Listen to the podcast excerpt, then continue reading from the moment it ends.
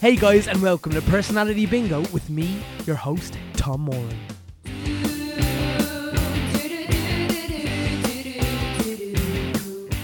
So this week on the podcast, we have the brilliant Anya Nilera. Anya is an actor, a dancer. She does it all. She's going to be in the Fringe Festival at Billy from the 17th to the 22nd of September. Make sure you go and check that out. And as well as that, she's going to be at the Dublin Theatre Festival with My Name Is Language on the 13th and the 14th of October. Make sure and you go check that out on those two websites. I mean, they're going to be two incredible festivals, uh, and Anya's really incredible to watch on stage. I've been lucky enough to see her in Neon Western uh, at the Cork Midsummer Festival, as well as that, she was really recently in It's Getting Harder and Harder for Me with Alice Malseedon, uh, Sarah Baxter uh, at the Mac in Belfast, um, and she's also worked with the Abbey Theatre's one woman show of uh, Misha Mulzer, which is based on the play on the stairs. I mean, she's done it all. Factory Girls down at the Everyman in Cork, and Zoe's playing the Ark. She's really, really, really great, as well as a ton of TV credits. Look, I could go on all day, but I won't because I want to get onto this deadly, deadly chat. Uh, in other news, as I said, I'm away uh, doing a little bit of interrail at the moment, so. Uh, Doing a little solo holiday and uh, a little bit scary, but um, in the good way. It's the good kind of scary. So look, hopefully, uh, while you're listening to this, I haven't deceased because, uh, as I said, I've already recorded them before I went, just in case you know. I want this could be the last ever piece of me archived around, so you know, this could be could be worth millions of euro, and, and finally would have found a way to make money at a personality bingo. And who know the the only trick to it was my demise. So uh, yeah, fuck it. Maybe that's the way to go with it. Ahem. so look, enough of all that nonsense. I'll chat to you at the end. But first, enjoy the brilliant Anya Nera playing Personality Bingo with Tom Moran. Tom Moran's personality bingo. Tom Moran's personality bingo.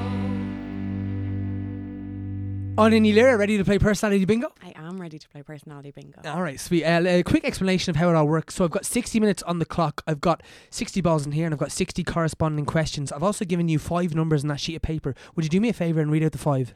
They are 17, 4, 6, 53, and 39. Nice one. Do me another favor. Will you pick a sixth number, something between one and 60 that's not already there? Um, 9? Nine. Nice one. Any reason? Well, I would have said 4, but you've already given me 4, so.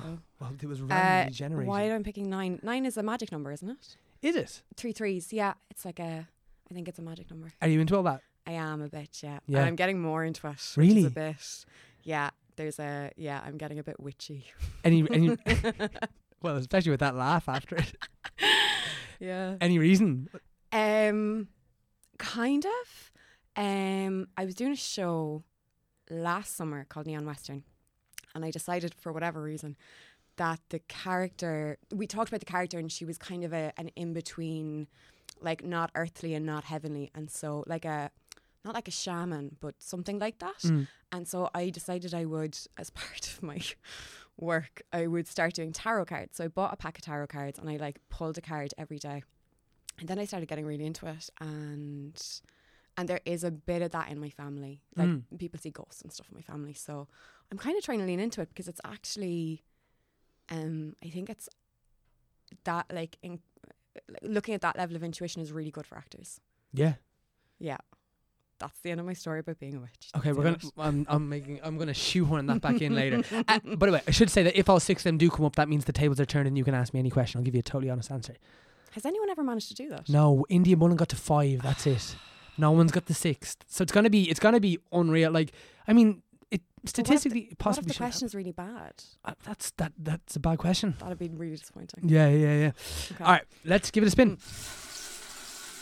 All right, first out the gate, we have number. Oh my god, it's so faded. Number four. Do you have it? Yes. Ooh. Oh, and that was going to be my number. Oh, the, the witch. Oh no, she's gonna fuck me. She's gonna get it in the six numbers. gonna It'll be get it. Can Boom, you boom, imagine? boom. Right, you can tick that off. Congratulations, to you. Number four. The question is: Do you consider yourself a jealous person? Um, it depends on the context. Okay, Uh, I'm rarely jealous in relationships. right. I can be a little bit jealous if I'm feeling insecure, but that's generally if I'm like, it's more if you're not going out with someone and there's all that weirdness, then I'd be a bit jealous. Uh, and then in terms of work stuff, I used to be really jealous, um, but now I'm kind of, I kind of try and think about jealousy as being, um, it's a good way of being like, it's not resenting what the other person has, but it's knowing that you'd want it. So it's not envious. So the answer is yes. Actually, that's just the answer is yes. No, no, no. That, that- that's a really interesting way to frame it, though, Yeah. because that I mean that's just kind of, I mean, because you're just kind of being honest. Then you're saying, I Yeah. really, I really want this, and like they have it. That's that's very human, you know. Yeah. That's a Yeah. good instinct. And it's not that I don't want them to have it. It's just that I also want it. Yeah, Um. So maybe healthy jealousy. sure. But then technically, like the answer is yes. Yeah. I really want it to be no, but it's not. No, no, no, great. And then what about then in terms of, but in relationships, like you don't, you don't. So it, it, it's in those grey areas when maybe you're seeing someone or whatever it is, and it, it no one's put a name on it or a label. Yeah. That's tricky. It's just you don't know what the boundaries are, and that's a bit weird. And you're just a bit, um, yeah. That's but that's just not fun anyway. Mm-hmm. So, like, I wouldn't get mad jealous. I've never, I've never acted out. But why do people fall? Like, why do people fall into that? So because how often have you, or had a friend, have you had this discussion? Whether it doesn't matter what side of it you're on, where you end up just having that chat about, I don't know what where we are exactly. Like that is probably so often. eh, eh, like the most common thing, and I don't think anyone actually enjoys that. It's horrible. Like, It's horrible. yeah. Um, my theory on it is it, that it's uh, generational. That like because our parents, like my dad, I was down in Cork recently. My dad was talking about when he was courting my mum, which is the most adorable thing. he was like courting her, but like we don't do that, and we don't. We're not like Americans. We don't do dating, and the boundaries of dates are really strict, and they're quite clear in America and in Australia as well. Um, but What do you mean by that? like when you're dating someone the understanding is is that you're allowed to date other people like you're going for food with people or you're going for drinks with people you're definitely doing that with other people and then there's a conversation had where you only see each other Mm. and that's when it changes that was my experience of it anyway whereas here we kind of just do this weird thing where we're like "Ah, I can't. It's, I'm actually a bit out of the loop, so I actually don't really know. Um, you're kind of having drinks with someone, but then you're not having drinks with someone, and then you're all all your friends are having drinks with someone, and maybe it's because in our industry we're quite um, incesty is a bit strong, but Mm. uh, It's do you know what I mean? small, It's yeah. small, Oh, like yeah, and as well, so- like one of the things about it is that I was trying to explain this to someone, not explain it, but just like um relate it to someone that like when you're especially like if you're working on a show or whatever and you want to go on a date with someone, like they're almost definitely on a nine to five buzz and you're almost definitely on a like yeah, you know six to eleven buzz. Yeah. And, and then I mean, you can't really do anything. You know what I mean? No, no, and then turning it into something else is really difficult because, yeah, I don't know why. Yeah, maybe we've j- just too many options. I think that's what I meant when I said it's like generational. That like with things like Tinder and stuff, we're so used to having the continuous possibility of other things Yeah. that it makes people less likely to focus on one. Yeah. That's just a theory, though. No, no, it it it, it because I think about this all the time, like as in, and I don't I don't mean this in a. Ah, I don't know. I don't even know why I'm filtering it, but like you, you think about it, th- the act of like committing to one person. That's a really lovely thing, and we Mm. can have really special things within it. But there's always a part of my brain that's like, yes, but if I do that, then I am missing out on all the other things. You know what I mean? Do you? And, and, and yeah, I don't anymore. ah, okay, Yeah. That's funny though. I do. No, I definitely do. You're gonna have such a good time traveling. No, I'm not. I'm gonna be. I'm not. I'm. You don't. Well, it, traveling's so weird. Okay, because like we can actually talk about this. Like traveling's actually very weird because, like, you gotta you, you're staying in like h- hostel dorms. Even if you were to find someone, and you're like, oh, you're great. We're away on holidays in Europe. Like, let's sleep together. I don't think you can do that. You're in you're in, like communal dorms with eight other people. people definitely do that. I, I know they definitely do, but like, It's gross. Like I, I was gonna say, like you're it's just gonna gross, be but, o- o- like on a imagine. bottom bunk, and up above you is gonna be. Ah, that's horrible. Do you know? That's death. Like no. I wonder. I wonder what I've never done like hostels, but it kind of feels like it could be like the Gael talked with without like boys and girls houses. I never went to the Gaeltacht. So I You don't never know. went? No, I wasn't allowed. Oh, but you have such good Irish. Is that That's why? why. Oh yeah, because it was yeah, my expensive parents as well. were like, "That's a waste of money." yeah, fair. And it was fair because I was only wanted to go to get the shift. Like, Yeah, totally. so I didn't. I got- s- so I didn't get the shift. So I was really old because I didn't go to the Gaeltacht. Were you really old having your first Yeah. kiss? What age were you? I was seventeen. Were you? Yeah, That's so old. I know. Thanks, Yeah, Tom. it actually yeah, I is. was. Yeah, yeah. yeah. yeah. that's so interesting. And like, did you? Why? Why did you never kiss someone from home? I don't know, Tom. Maybe no one wanted to kiss me. This is horrible. Did you- I don't know. I was very, I was so like, I was very geeky. I had like huge glasses. I'm wearing the huge glasses now, but now they're trendy huge glasses. But I had massive glasses and this mad frizzy hair, and like where I grew up in Cork, it was quite like not rough, but it was a very particular look. Yeah. So like Nike Air Max and those rip up and pants that everyone used to wear, Yeah. and uh, like loads of sovereign rings and big gold earrings. That was like that was the look, and like I'm, I don't, I look ridiculous. Like this tiny, very pale Irish speaking girl in this gang. So I just think I wasn't. I, like I feel like even if people did fancy me because of the way you work when you're teenagers, they were never going to act on it because I wasn't the right person to fancy Sure. and I'm very shy. Yeah. I'm I'm naturally shy. So if it's bad now, it was worse then. You can always tell the Yeah. episodes when I'm good friends with the person because I just don't filter the questions. you like, haven't "Oi." answered the questions at all. No, but but as well, no, but I- also that's actually that's actually a compliment in a in a, and it's not even a backhanded way because like now like you like you would fit in like very well in like our circles now. Do you know what I mean? Like you you don't look any different to anyone Mm. else, but I can totally see what you mean. Like you definitely don't fit in like a gang. No, like they were lovely, and I actually was just at a wedding with loads of them, and we had the best time, and they're all solid.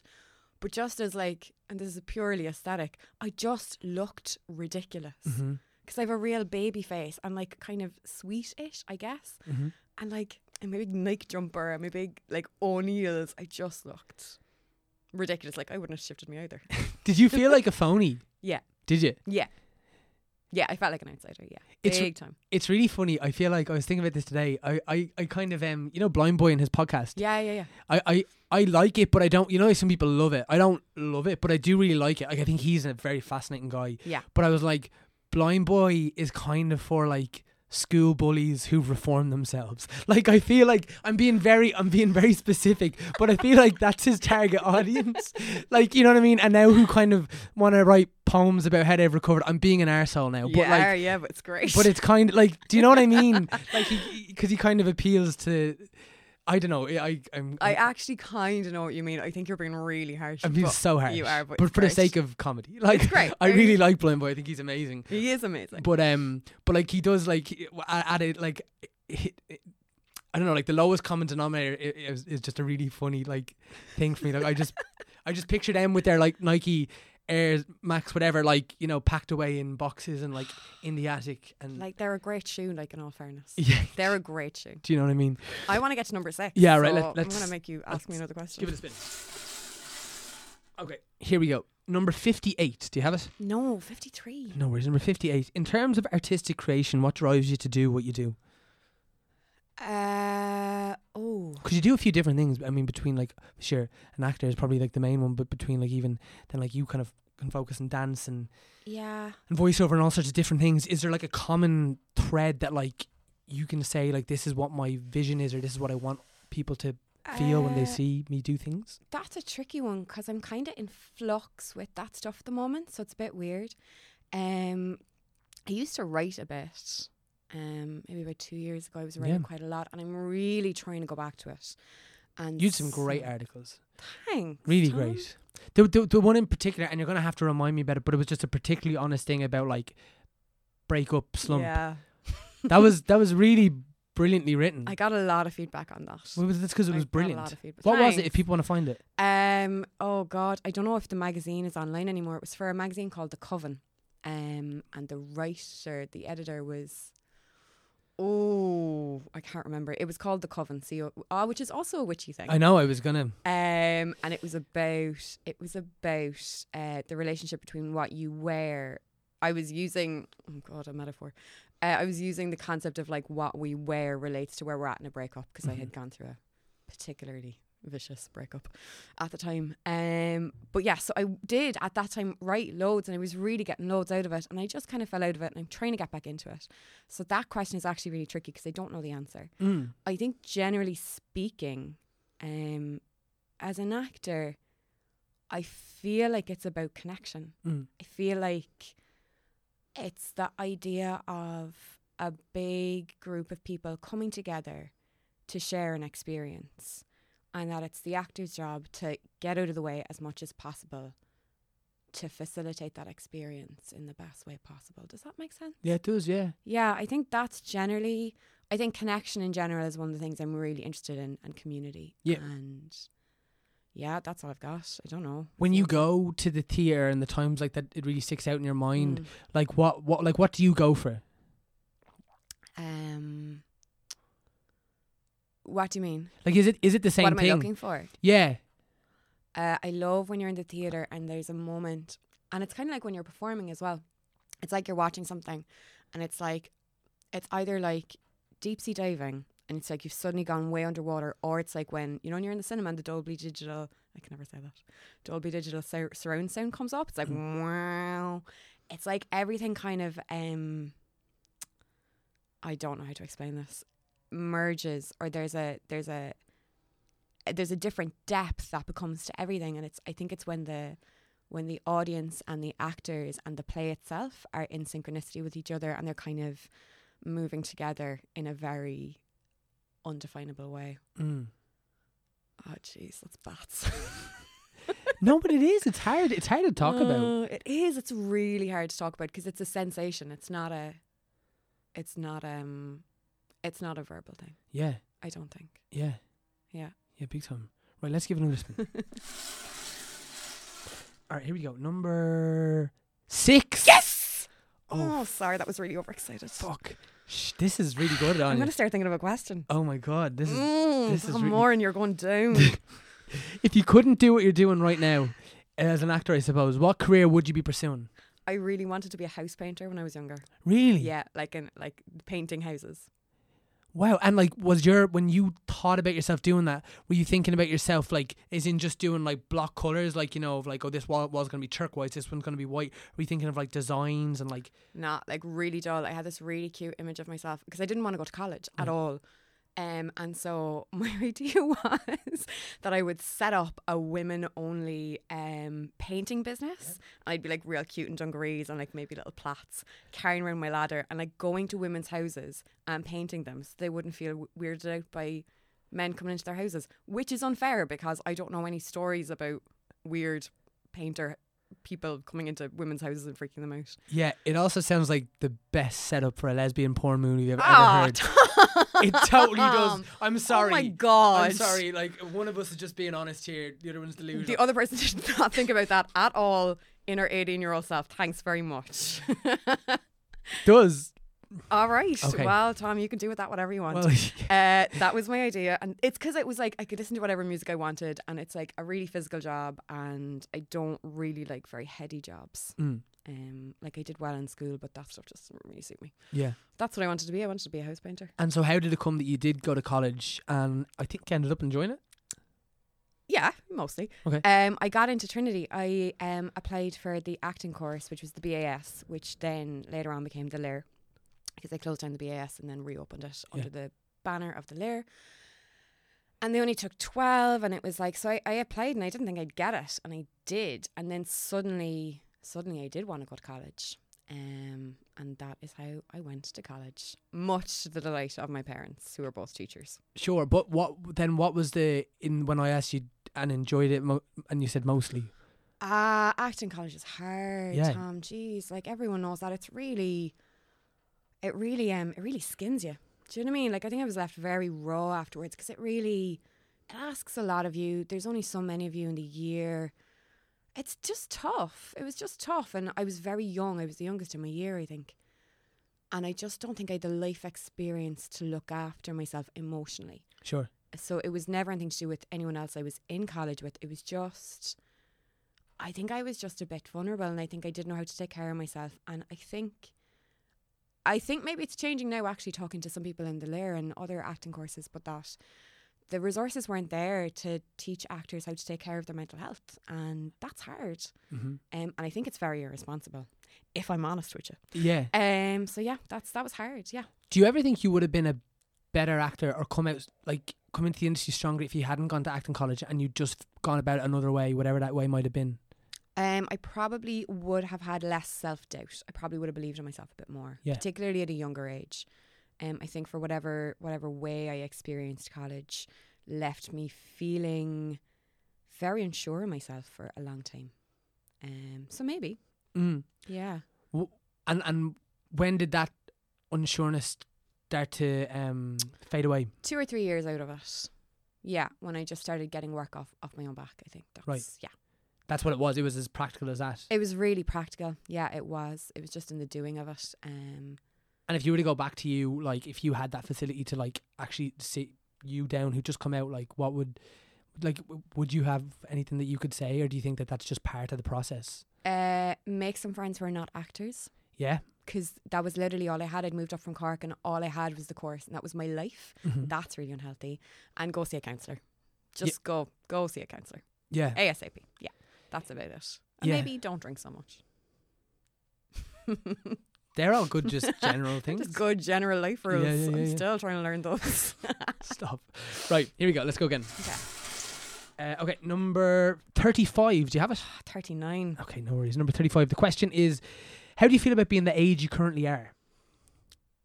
Mm. You don't say your age if you don't want. I'm not. Yeah, it's okay. Uh, I have a really funny relationship with my age.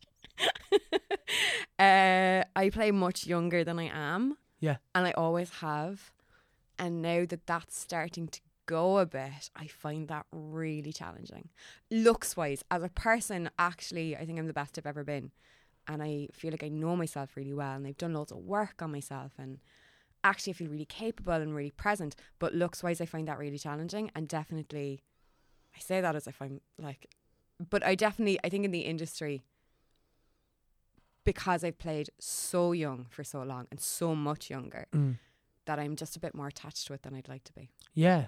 So, conflicted is the answer. Yeah, it is a really weird thing. Ha- have there been certain like do you, do you have different relationships with like can you look back on on your years and say like for example like 22 was a great year like 26 was a crap year Yeah. do you have that Yeah, I do. I am one of those people, definitely. yeah like Are I- you?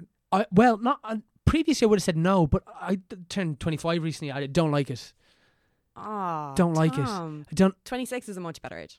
yeah much better age That's the age I am. yeah yeah yeah yeah no but it's I don't like 25 I don't know what it is it's a bit it's a bit pointy for me or something like it and it feels I- maybe it is because it's quarter of a century I don't know what it is but there's something about it like you're yeah. you're you're very much out of your your early 20s you know what I mean like y- you could probably like No, I thought 25 was weird. Yeah, 25 makes sense to me as a weird age. say, yeah I definitely. I loved 26. I loved 27. I wouldn't know about any of the other ages. yeah yeah, yeah of course. Uh, I'm going to see. That's what I mean. I do. I have a really ridiculous. Like, that's absurd. What I'm doing is absurd yeah in terms of my age. That's ridiculous that I would even make that. No, but joke. like I understand it, especially because you if you associate like you know y- y- like youth with work, then like it, as I mean as we all get older, like we get further and further away from youth. So Yeah. like I mean that mo- c- I Oh, can like- see how that's scary. two years ago, I played a 15 year old. yeah, That's absurd. Like, it's brilliant. Uh, but like, you know what I mean? So that's that's really tricky. Like, it was a really pay- well paying gig. It was with the Abbey. And I played a 15 year old. yeah. But I can also see how you like look way closer to age than fifteen as well. Thanks, Tom. No, but you know what I mean, like yeah, yeah, yeah. But No, you, I do. You do have you do absolutely have something very youthful about you, but like I also because you see as a person like like there's a even just the way you're speaking now like there's a Mm. real awareness and a maturity to the way you speak. So like it, it, it can be a case as well that sometimes I feel that with actors all the time. It's like that their maturity or their like their intellectual capability or something doesn't match their physical look. Do you know what I mean? Oh, I think that happens loads, and I think it really works against people, and it's really unfair. Yeah, Um, but that's the industry. because some people just match up so well. Like and yeah, Y do you know like who's a really like good example who's good to talk about because it, it doesn't matter what you say about him because he's a movie star but Barry Keoghan like Yeah. he's a really good example of someone who just he has like his energy like he's obviously an incredible actor Oh, he's so good. he's so good but like th- he's got that youthful thing about him like I'm fascinated to see how he ages because he's he's an incredible actor no matter what but like he re- I feel like he where he wherever he is in his life really seems to suit the way he looks as well Yeah, that makes sense to me. Do you know what I Yeah, mean? Yeah, it definitely does. That There- makes a lot there's of sense. people like that. Whereas then like someone like y- you know someone like Mo Dunford, for example. Mm. I, I don't know him, but I just know his work, and like he's someone who's like he just grew into like being such a brilliant, like handsome leading man. Yeah, he did. You know He what I mean? did. In his like late twenties, I assume, or mid to late twenties. You know? Pretty much. Yeah. and like I, you can see that in people. You know what I mean? And then you Yeah, can also see in people- people when they haven't hit their thing. and that's so frustrating for them because it's like it's not that you're not good enough, and it's not that you don't have the thing. It's just like your face hasn't caught up with you, or you haven't caught up with your face, or there's something. And it's really. it's really frustrating for people and I see it I, there's one or two particularly actresses I know who I, I don't understand why they're not working more. And I really do think it's down to that stuff. Yeah, Um, yeah, it's tough. which is so tricky. Yeah, right. Let's give it a spin. All right, here we go. Number 43. Do you have it? Nah, not even close. Number 43. Question is Have you ever or would you ever consider seeing a fortune teller? I have, yeah.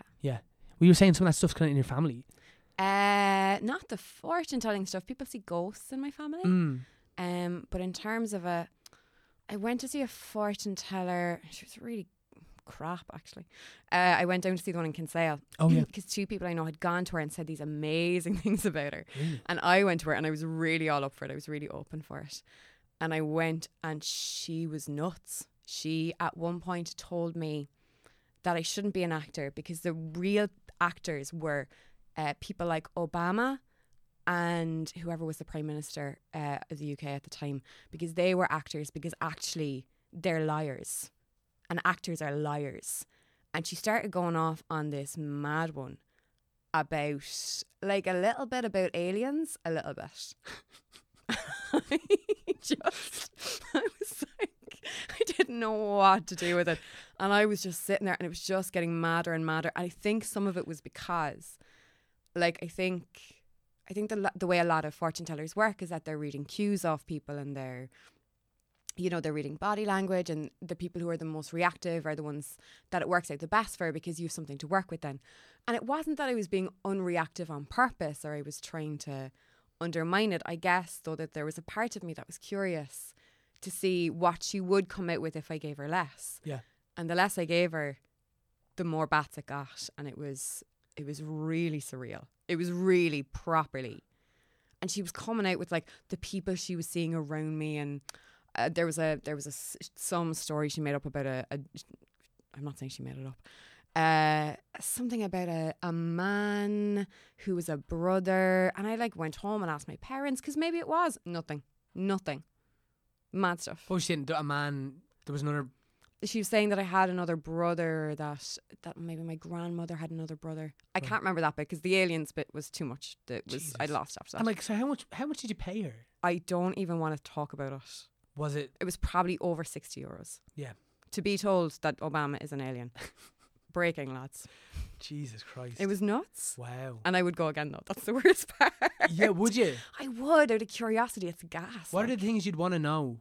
I know it doesn't work like that, but what are the things you're curious about? What's going to happen to you? Uh, I think it's like anyone you want to know how your career is going to go and how your love life is going to go. That's all anyone ever asks, isn't it? I think so. You know. Yeah, that's pretty much it. Yeah. Those are the things I find myself asking my tarot cards. Yeah. So, what's your relation to them? Do you still use them? I do, yeah. And how do they work? So you you ask the question. Uh, I depends. Uh, so I generally pull one every day, and um, do you know what? It's just about like if you're like interested in symbology or like if you look at an image. What I do is I look at the image. Certain things come to mind. You kind of it's like meditating. You like clear your mind. Certain things come to mind. You're just looking at what you see and interpreting it. There's nothing. I don't think there's anything else to it Yeah. and you're just allowing that to maybe inform you a bit. Mhm. I have had, but like that said, I have had weird stuff happen. Like I've had, uh, there was a, a like a breakup of a, a not very serious relationship, but a relationship, um, a while back, and at one point, and it was absolutely the right thing to do. I was in really no two minds about it. But a few days later, he'd come back and was it was a will we give it another go? And I was a bit, you know the way you are. You're like, did I make the wrong decision? I pulled a card, and it was a I cannot believe I'm telling the story. It was a very specific card that represents a fear of change. What was and it? I, it was called a tower card. Uh, and it's a card that's about being afraid of change. It's like a, there's an earthquake shaking a tower. right. And I was a bit like, sometimes they're too pertinent. Yeah. And that's like, that's not a, that's not a thing that I've made up. That's like, if you read any of the books, that's what that card means. So they can be a bit weird. And sometimes if you ask the same question too many times, you'll get the same card over and over again. And like, I don't, like, what are the possibilities of that? Yeah, yeah. That's bizarre. Um, yeah. I Interesting. feel mental. No, no, no, no, no, no, no. It's cool. It is. It's interesting. It's a different part of your brain. Yeah. Eh, Like, what is it? We use 10% of our, I've no idea. Like a little percent of our brain, isn't yeah. it? Yeah. yeah. So like there's a whole other thing and like intuition and subconsciousness and stuff. It's just tapping into that. Yeah. Yeah. Yeah. Yeah, it's cool. Big time. All right. Let's give it a spin. Okay. Okay. Here we go. Number seven. Do you have it? No. Number seven. Uh, what is an achievement that you're most proud of? Oh, It's a new question.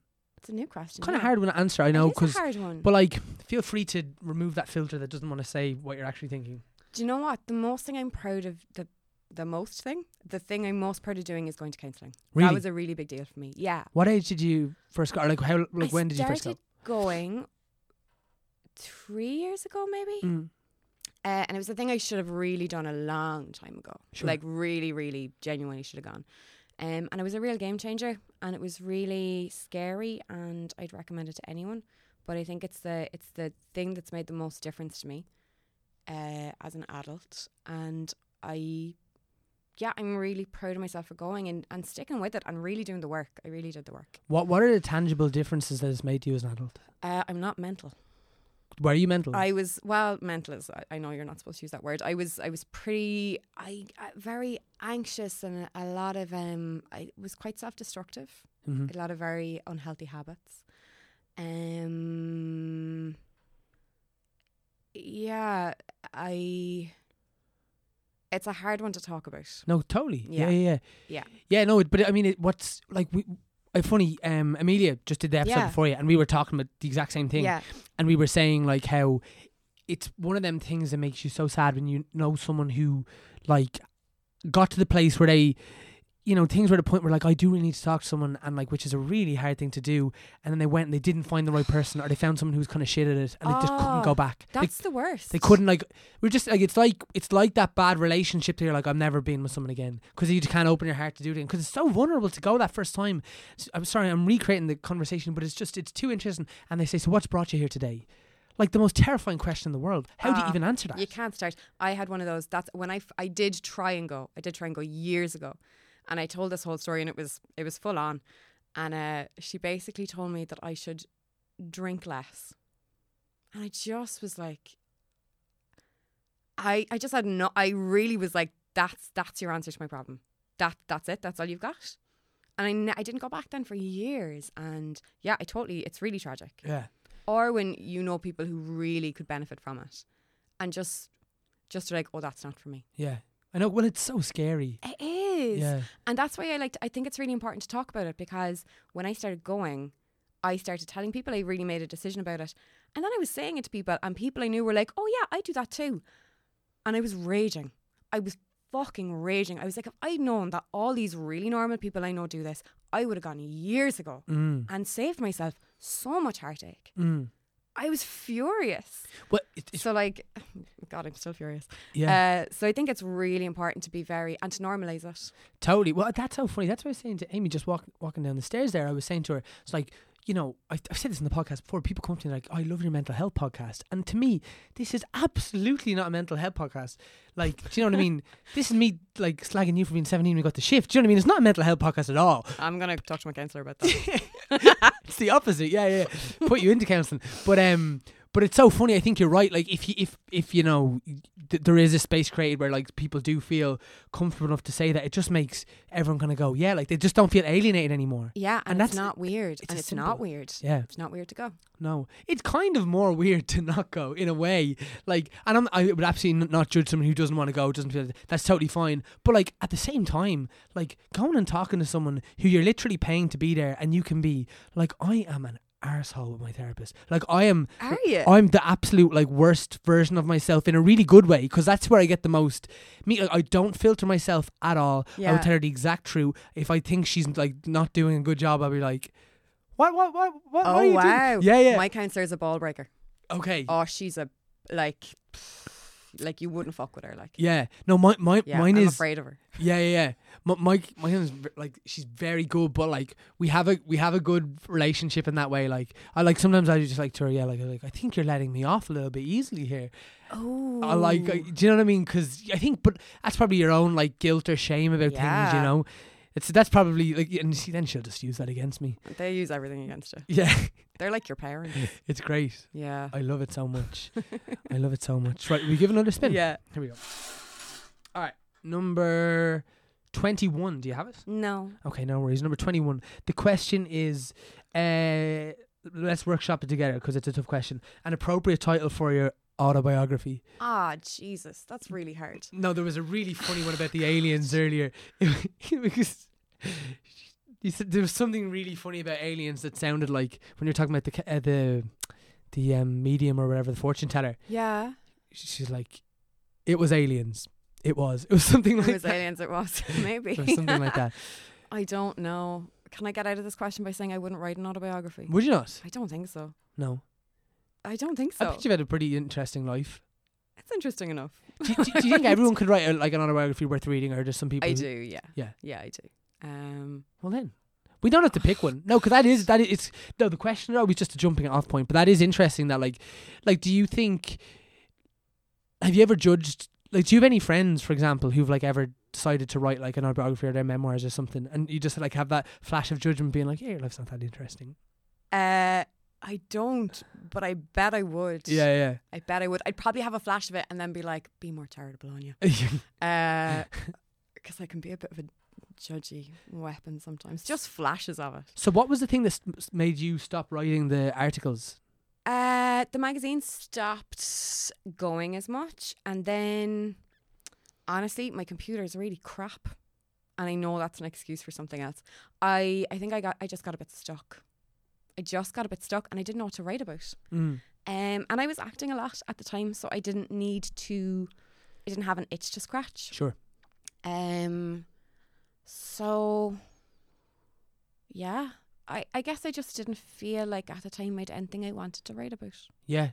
That's a lot of it. is that a real thing for you that like do you feel like a creative person and it doesn't necessarily matter what medium you're filtering it through once it's being filtered through something Uh, like does writing give you the same feeling as acting It doesn't give me the same feeling. It it definitely hits the same spot, but it doesn't give me the same feeling. okay Um, C- could you ever see a universe where you don't act and you just write or you d- d- like just did one or the other I'd lo- if I could just act all the time, I'd be delighted. yeah that'd be much better. yeah I love that. mm-hmm. But I think what it is is that I'm realizing that in between jobs, I'm not getting the same stuff I need, and that if I don't start writing again, it's gonna be, it's just I'm just it's gonna be not good for me, and that it, it's kind of like going to the gym. Mm. Like it's not like I love going to the gym, but when I'm there, I'm really in it, and it really it's really good for me, and it really serves me. And I think I'm starting to realize that actually when I write, when I'm acting. I get that automatically. I don't need to look for it. But when you're acting, you're in rehearsals. Like that's all structured for you. Um, whereas it's when I'm not in rehearsals that I'm not, I'm not getting that something's not being fed, yeah and I'm starting to realize that actually, if I bring back writing into my life, just even if it's just for myself, that'll really serve me. mm. I think that's kind of where I am. uh, am at with it. Yeah. Yeah. Uh, When you hit publish on a thing, like uh, especially like we were talking about that article that was particularly vulnerable, Mm. you know, post breakup and whatever. Um, do you get the fear? No, No. because it's out there. Then it's Yeah. just done. Yeah. I get the fear of writing it. Mm-hmm. Um, but once it's out, it's out, and you can't do anything about it. Yeah. Um, and how people react to it is none of your business. Yeah. That's generally my take on it. Mm-hmm. And I try and be the same with my acting. That like you do the best job you can on stage and you do the best job you can in the rehearsal room. What people take from it is really out of your control actually. What's your relationship to reviews been? I really try hard not to read them. They're really bad for me. Are you successful? yeah, mostly. yeah. Yeah, mostly. I had a really horrible experience when I was in college where a reviewer came to see a show and I had a, I had a lead part in it and he reviewed every, I can't believe, he reviewed every other actor on stage except me. and it was devastating. And I thought I was really good in it and I'd gotten gorgeous feedback. So like either he thought he had or he'd forgotten. But I, I've never forgotten it and I just couldn't do it ever again to myself. Yeah. I was heartbroken. Heartbroken and so embarrassed. Well, and especially when you're in drama school, because I think you're still, even though I think I got out of it by the end of it, but like you're still in that like kind of like pleasing teacher mode a Oh, little yeah. bit. Like you, uh, you know, m- a lot of people are anyway. Uh, I there, there was certainly an element of that there for me Yeah. because and you're kind of competing against each other I suppose a little bit. Um, maybe I was, maybe everyone else wasn't. Um, But yeah, I was I was devastated and really embarrassed, and I just decided I would never do that again to myself. Do you have that thing where you feel like you're competing against people? Well, I mean, because I mean, in theory, you Yeah. are. I mean, Yeah. especially like, you know, we, it was funny again. We were chatting about this with Amy. She like she she was saying that the best person always gets the job. That's been her experience, but like that doesn't necessarily take away the fact that there are other people who could get the job. Yeah. You know, if if you know there are let's say like eight people going in for a role, in theory you are all. like- you're all right for it in different ways. Yeah, Yeah, you're I all- would really believe that. Yeah. Yeah, now I've worked really hard to get there. And when I was younger, maybe I wouldn't have, and I would have been more competitive. But now I would be very like the right person gets the job. And actually, sometimes it's forces that are completely out of your control, like how you walk or the natural energy you have just brings something to a part that no one else does and it illuminates it in a different way. Or vice versa, it's another actor does that. Mhm. You can't control that, theref- and neither can they. So then it's not a competition. Yeah. Um, I, I work really hard on that attitude though. Yeah. That's a, it's a difficult one to maintain. Do you know what I mean? But Mhm. yeah, I do. I Yeah, really yeah. try, especially because the older I get, like I can't I can't speak for actors for male actors because I don't know. But like the older I get and the the actresses that I'm around at the moment and the ones who are working, like it's just there's this amazing community and an amazing sense of support, and I think people have really tried to foster that and and I think it's better for everyone. Totally. I I think it's better for everyone. I don't. I I really do not find like I, I'm sure everyone has their frustrations about you know acting or the industry or Dublin or whatever it might be, but I do not find it in any way like bitchy amongst actors or actresses. I've never found that. No, Really, like I honestly, no, I don't think so. I think maybe when I was a little bit younger, I would read into things and maybe it's possibly did feel like I was in competition with people. Mm-hmm. Hmm. But that's like rightly or wrongly, that was probably my stuff. Mm. Whereas now I really don't. mm, Um, and it's better that way. yeah, it is. It is. Yeah. It's really good. It, yeah, it Yeah. feels like there's a lot of just good people around, like and nice people. And, Yeah. you know, it's nice. Okay, let's give it another spin. All right, here we go. Number seventeen. Do you have it? Yes, I do have 17. Oh shit! Okay, I don't know has anyone got this many this quickly. This is really good, and what we've time are we at? we've still got twenty five minutes left. Oh, Tom, you're going down, lad. Oh, What was it, number seventeen? Yeah. Number seventeen. The question is, uh, meditation, mindfulness, exercise, therapy. Are these things that you do? Do you do these uh, day to day to stay healthy? Yeah, I'm yeah, so I go to I go to counselling so I went for a long time every week. Now I don't need to go as much because Yeah. I'm pretty well equipped with the tools and I'm in a really good place. So I kind of go every two to three weeks. Meditation I don't do at all because I'm just appalling at it. Um, I try and do yoga quite regularly. I try and go to the gym minimum once a week. Mindfulness is that the same as meditation?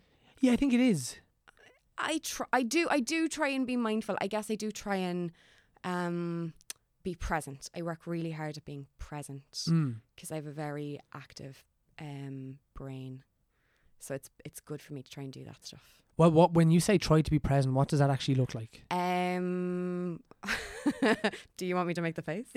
Please. Um, it looks like it's like really being in your body and being like behind your eyes. hmm Does that make sense? hmm it's like a very physical um sensation it's very sensation based Yeah. does that Yeah, no, it does. No, I completely Yeah. understand. And then, so w- when you're not being that, when you're Mm. being, I don't know what the distant or you're thinking in the future or d- your head's in the past, whatever that might be. What does that look like? Are you you're not igno- you're ignoring the things that are around? it's like you, or- neck up it's like Yeah. in my brain sure. and i have a i uh yeah i have quite a um i think very quickly i think i experience time in a, a different i've I've been talking to someone about this recently i like i find a day to be very long Mm. like I can fill a lot of like thoughts and stuff like that, and and a week is forever.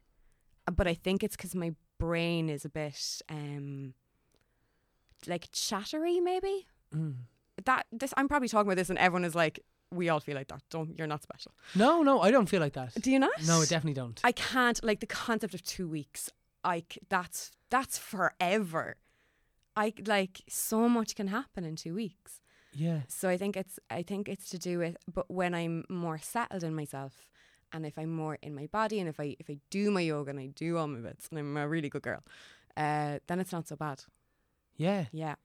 It's really interesting. That, like, so for you, does like so i- you know if I was to say to you like, you know, you know that the the, the question of like, wh- where do you see yourself in in five years or something? Like, can you even comprehend five years? No. I can't. I don't. I. I it's it's too far. Too many things can happen. I find those questions really challenging. Mm. Um.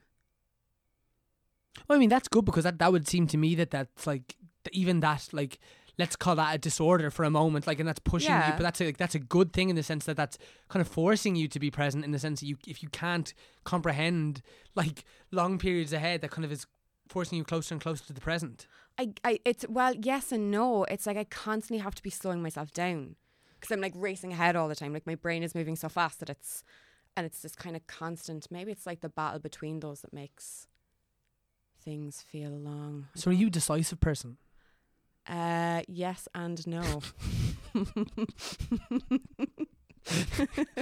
it depends it depends on the topic yeah uh, i'm really good at like if things have to get done yeah and they're tasks that are not like really important to me and they're not like really in my heart, I'm brilliant at that. I can I can fire through that shit. I'm amazing at it.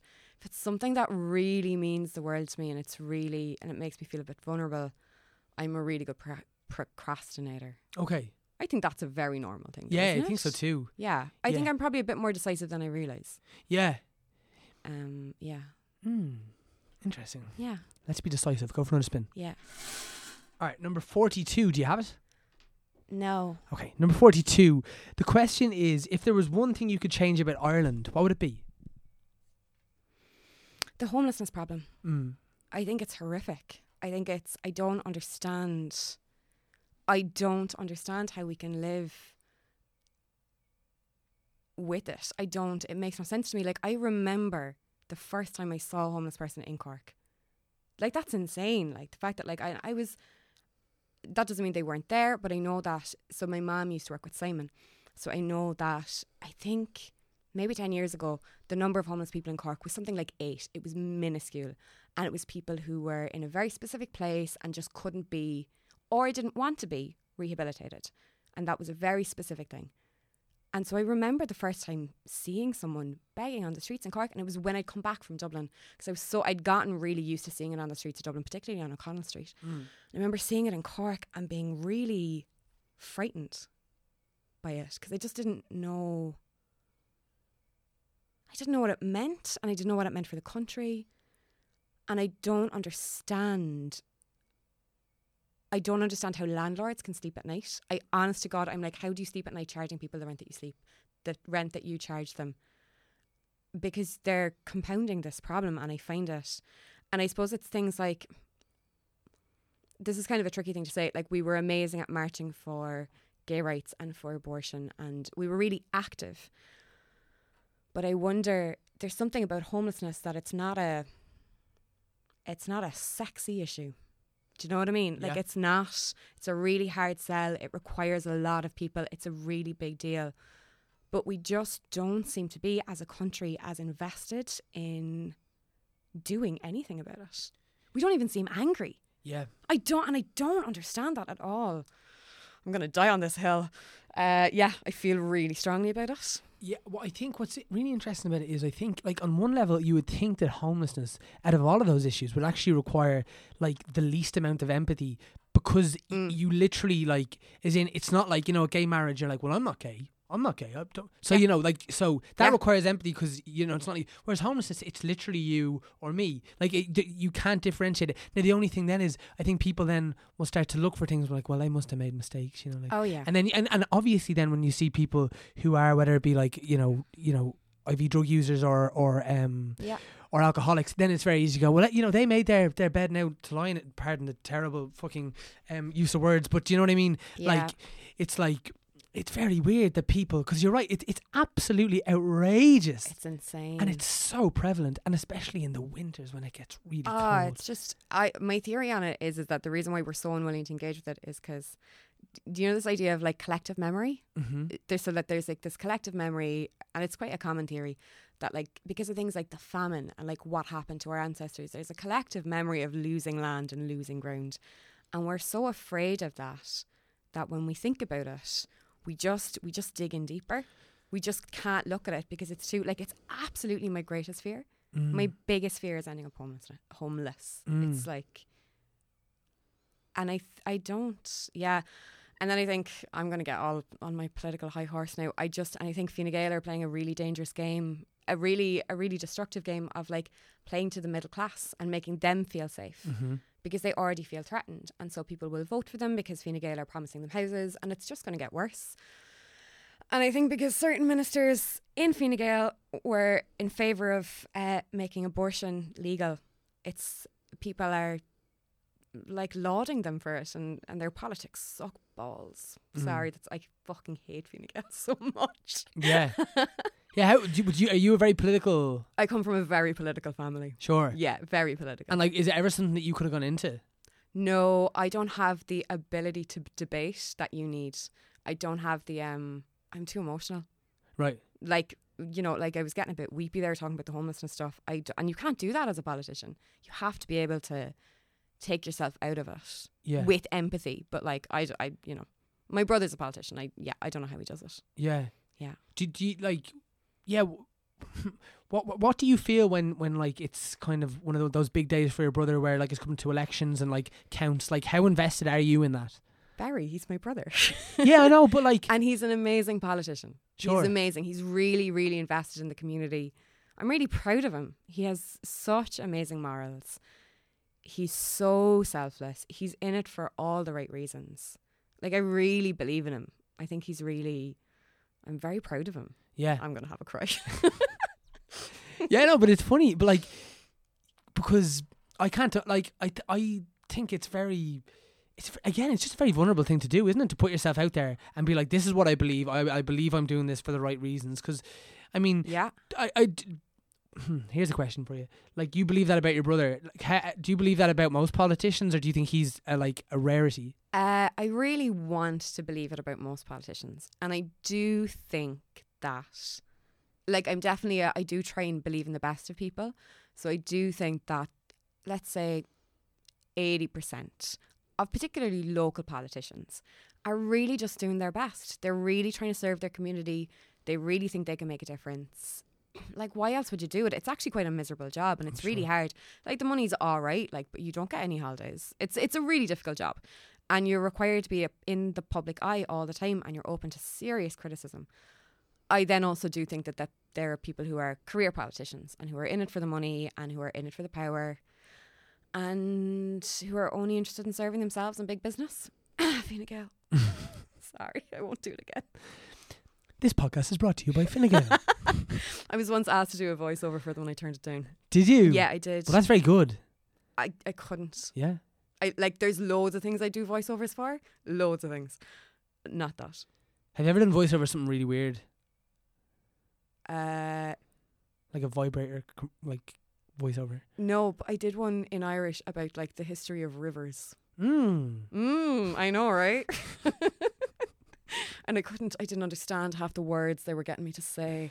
And they didn't either. So we were just making up pronunciations. It was appalling. Brilliant. It was appalling. Yeah, like, yeah. Really, you can't do that, but we did it. yeah. Thanks. right, let's give it a spin. Okay, here we go. Number 20. Do you have it? No, I don't. Number 20. The question is uh, what's the. What do you think the biggest misconception about being an actor is? Uh, apart from the fact that you're only an actor if you're on telly, Yeah, um, that you're outgoing, probably. sure. or that we make money, which we don't. Yeah. Um, I think people expect you to be really outgoing. Um, and I'm pretty good one on one, but I really don't like groups, and I really don't like new people.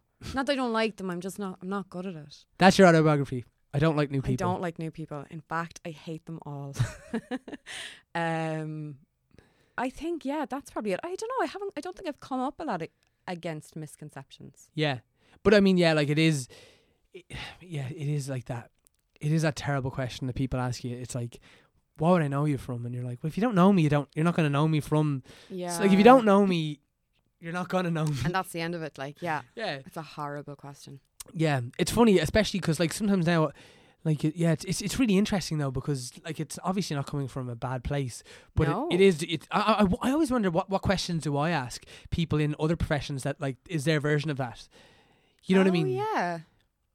I- like I wonder i- is is taxi drivers like uh, are you busy tonight? Like d- I've yeah. like and, and I, uh, does that just make them be like no I'm really struggling and I'm really and need actually, my it's really mortgage." hard. And also, you're the tenth person to ask me, so fuck off. Yeah. Yeah, I um, I don't know actually. Do you tell taxi drivers that you're an actor if they ask? Depends on my mood. Sure. Yeah, it depends on if I'm up for it or not. Yeah. Um. Do you have a go-to lie if you're gonna? Uh. I probably do, but I can't remember what it is. Yeah. 'cause I can't afford taxis. um. What do- what else have I said I do? Oh, I used to do a bit of styling, event styling. So I would just Mm. say I did that. Did you enjoy that? Yeah, I loved it. It was Mm. really creative. I found it really fun. Um, but it's very competitive and and I've no training. I'd have to go back and like do something. Would you Would you ever see yourself going back and retraining and doing something else? Uh ideally no is the answer. But like I've definitely people have been having those conversations recently. I think what David Kitt said a few weeks ago about moving out of Dublin and it being an issue for artists to live there. I think that really struck a nerve. So people I know are definitely having conversations about what are the other options. But no, I really you know what, I don't want to do anything else. Yeah, I really don't. That's the real answer. Well, I I didn't. Can you summarize what David Kitt was saying? I didn't get to. Did you not? no. He basically made this statement on Twitter where he was saying that he was moving out of Dublin, and the reason for it was was that he could no longer afford to live there as an artist. Okay. And it's to do with it's the same it's the same reason we have the homelessness issue is that uh, big businesses are getting tax breaks and they're getting deals to come and build here, and it means that it's not even poor people can't afford to live in Dublin. Literally, normal people can't afford to live in Dublin, and artists certainly can't. Mhm. So what do you do and where do you go? Do you like scrimp by? Do you get another part time job, another other part time job? Or do you just move? And I hate that. I love Dublin. Yeah. I love Dublin too. Yeah. it it's it, it actually you know it's not something that used to like frustrate me but even since like i've been only living in dublin like three years and i i i'd say the average rents have like gone up by like 200 300 euro I can't. It's too depressing. a month Yeah. like that, that's that's crazy Or because spats. because the money that people earn has not moved No. you know No, sure, minimum wage has like barely gone up. it, it's just so Uh, it's crazy bull. yeah. What, what like and it, for a country who claims to be so proud of its artists and we're so quick to you know to to look to I, I like I don't know who who literally whoever the fuck it is whether it's like Hosier or Yeah. I mean like who, fucking whoever like we have so many incredible artists you can't even begin to name them but like we on a, on a ground level like there is no no. We want care. them to go to London, be successful, and then come back and say they're Irish. That's what we want. yeah That's what the government wants. yeah There it is again. no, but it's true. It's true. Like, and you know, and we, we have a go when when you know the, the British media claim Irish artists, and rightly so, because that's fucking disgusting as well. But like at the same time, like how many of Irish artists do have to go abroad to? Yeah, to- so many. Even in terms of like actors we know that weren't getting work here, get a job in London, and are suddenly getting massive jobs in Ireland, which they deserved in the first place. Yeah, But it's that we need is is it that we need our performers and our actors to be validated by another country before we recognize them ourselves? It's it's kind of embarrassing, is what it is. it's really embarrassing. It- yeah, it's a lack of like bravery. I think. or yeah, That shouldn't, you shouldn't be brave to just like see you know be able to see someone and like recognize something that eh, apparently is very recognizable if people you know yeah. across a little bit of water And writers as well. Like it's oh, it's across the board. Yeah. Yeah. Yeah, yeah, big time. Right, let's give it another spin. Here we go. Number eight. Do you have it? No, No worries. Number eight. The question is Would you like to host the Late Late Show? uh, I don't think so. Okay. You'd never thought about it, I'm No. guessing. I've never thought about it. I Yeah. don't think so. Yeah. Maybe. It's a tough gig, like. It is a tough gig. It's very long. It is, and you have to be real charming, like God love Pat Kenny. Like, Yeah. like Gay Byrne was amazing. He was Uh. Yeah. an amazing interviewer. Mhm. He was really good at getting stuff out of people. I Mhm. think I'd be all right at it. I'm good at like one on ones. I'm Yeah. good at getting information out of people. Yeah. I think so, yeah. No, it- yeah. it's a funny one, like, as in, because I, I- I always feel so sorry for, like, when people, like, do you know, you see sometimes that on, like, Twitter or something, it's like Joe.ie or something will uh, put the Late Late Show lineup beside the Graham Norton Show lineup, and uh, Ah, and I'm like, "Well, like this is just not fair. Like Graham Norton has like an hour, and don't get me wrong, he's incredible at what he Yeah. does. But like he also gets like way better guests. He has like one hour, not like two hours, and he doesn't have to deal with like Mary from Car Savine sitting in the audience. He has to make banter with her. Do you know what I mean? Like, like, considering what we were just talking about, Graham Norton is a great example of that. perfect example. He's He's a perfect example. Apparently, my dad has this theory that uh, that Graham Norton learned a lot of what he does from Gay Byrne, and if you watch old footage of Gay Byrne alongside what Graham Norton does now, it's really similar. really. That that's where he picked up a lot of it. Yeah, apparently. well, I mean, he- I'm sure. I assume he would have just grown up in Cork, like wa- watching the Late Late Show. I Yeah, assume that's what you did. yeah. You know what I mean? But I wonder is that an Irish thing? Because like Graham Norton, Terry Wogan, Gay Byrne, they're all amazing at that stuff. Yeah. There you go. Yeah. There you go. Right. Let's give it another spin. Okay. Here we go. Number fifty-six. Do you have it? No, fifty-three. Okay, I feel I'm relaxing I again. know. I can see it. Um, if you were to have a child, would you bring them up with religion? Ah, that's a really tricky one for me. Um, so my parents are really Catholic, Mm. really Catholic, and they're amazing, and I love them, and they're brilliant people, and they're really liberal in some ways, and not in others. Um, and I can see how we were brought up really Catholic. I can see how being brought up Catholic, or at least in the structure of it, was really beneficial for, for me and my brothers in certain ways. And at the same time, like I think the concept of faith is really useful and it's really important and it really serves something. Particularly in a like a very individualistic society, I think it definitely serves a purpose. Mm-hmm. But at the same time, the actual church is rotten and rancid on the inside. Uh, so I I really don't know the answer to that. Mm. And then there's all stuff like God, like my parents would be so disappointed if like, and I'm the only girl, uh, so like if we didn't do like baptisms and marriages and churches and stuff like that, I don't, I don't know. I'd have to really think about it, and I. uh, The answer is no, probably, but it would be really difficult. Yeah. I don't know, like, and at the same time, like, having gone through all that stuff, eh, I have a real respect for religion now, and I, I really like that about myself. Actually, I really think that's a really, I think those things are to be respected in their own particular ways, um, and it definitely made me m- less judgmental and more aware of like community and stuff like that. I don't know. The answer is no, but I, I struggle with it. Yeah, it's Yeah. Mm. complicated. And it's interesting that like the defining factor that seems to be the the the, the main struggle doesn't seem to be internal; it seems to be external. And It's about my parents. yeah. Very much so, yeah. And so when you know, because you were saying that they're very liberal in some ways and not in others, o- on those things that they're not, I don't know specifically what you're Mm. referring to. I can have an idea. D- What? How do you approach those conversations? Do you approach those conversations? Do you say that's your thing, this is my thing, or do you feel a duty to try and influence them? Uh, we definitely had over the last two years, three years. When was Mm. gay marriage? Yeah, my, Uh, well, anyway, with the last two referendums, we had a couple of very complicated conversations. But like, in all fairness to my parents, and again, it's probably because of growing up in a very political household. Debates are not a big deal. Mhm. Like they're important, and you you need to be able to fight your corner, and you you better know the shit out of what you're talking about. Because if you don't, you'll get eaten alive. Mm. And they're really open to that, and so we're really good at having really uncomfortable conversations and then parking them, Uh, which is sometimes great and sometimes hard. So yeah, um, they're open to conversation and minds can be changed. yeah, Yeah, definitely certain things were shiftable, certain things weren't. mm-hmm. Um so yeah. mm. And I kind of love them for that. I love that I love that they were very open to having their minds changed and at the same time I love them for knowing their own morals and knowing what they believe in and considering the facts on either side of certain things and and making their choices as adults and that's what a fucking democracy is. Yeah. Yeah.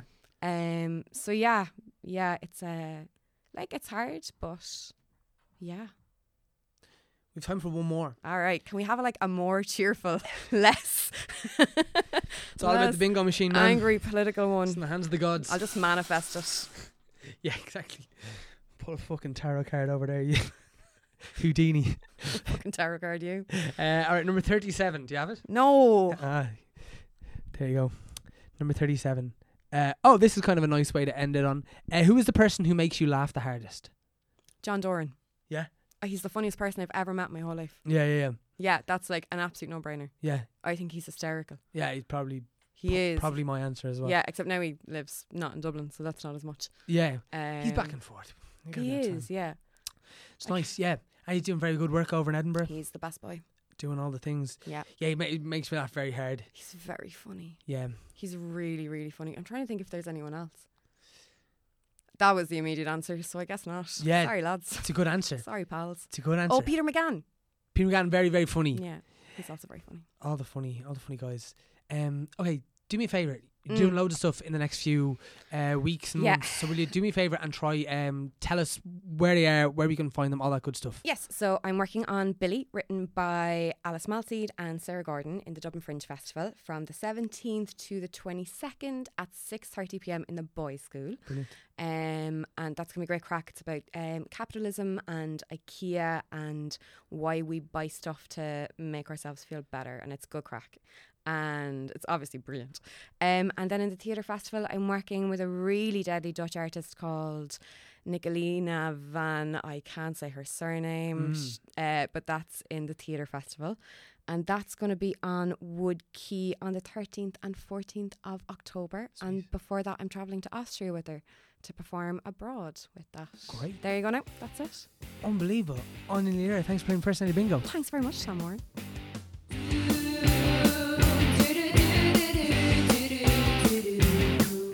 Hi guys, so that was Anya Lira playing Personality Bingo with Tom Warren. A massive thank you to you, Anya, for taking the time to do it. You're an absolute gem, and I always love when we get to sit down and have the chats. Um, as I said, I'm away doing the interrailing. Um, hopefully, I'm not dead. Ba ba da ba da ba da ba da. Few thank yous, of course, to the brilliant Erin Lindsay for mixing, editing, and producing the podcast. As always, this wouldn't be possible without her and all her hard work. She is incredible. A huge thank you to the brilliant Liam Moore and Anthony Manley for their deadly theme music, to Connor Nolan for the exceptional artwork, and as always, to Alan Bennett and Paddy O'Leary for having us as part of the Head Stuff podcast family. Uh, it's such a lovely place to be, and I know the lads have some really exciting plans. Um, when I get back from Interrail in a couple of weeks, uh, we're sitting down and um, we're talking about the future with all the podcasters together uh, in a big, lovely podcast uh, hug of a meeting, um, and it's going to be absolutely excellent. I was thinking about the Interrail trip; it can go one of two ways for me. I think it's going to go the way of I'm going to you know, go solo, meet loads of incredible people, be super sociable, you know, come back with like a hundred new friends from different parts of the world, have loads of networks to travel in the future, or else I'll just listen to fucking loads of podcasts. I'll be so caught up in podcasts, like, because I'll just live with my earphones in my head because no one else will talk to me. Um, so I can go one of two ways, but I'm sure you'll hear all about it next week when Manus Halligan plays Personality Bingo with Tom Moran.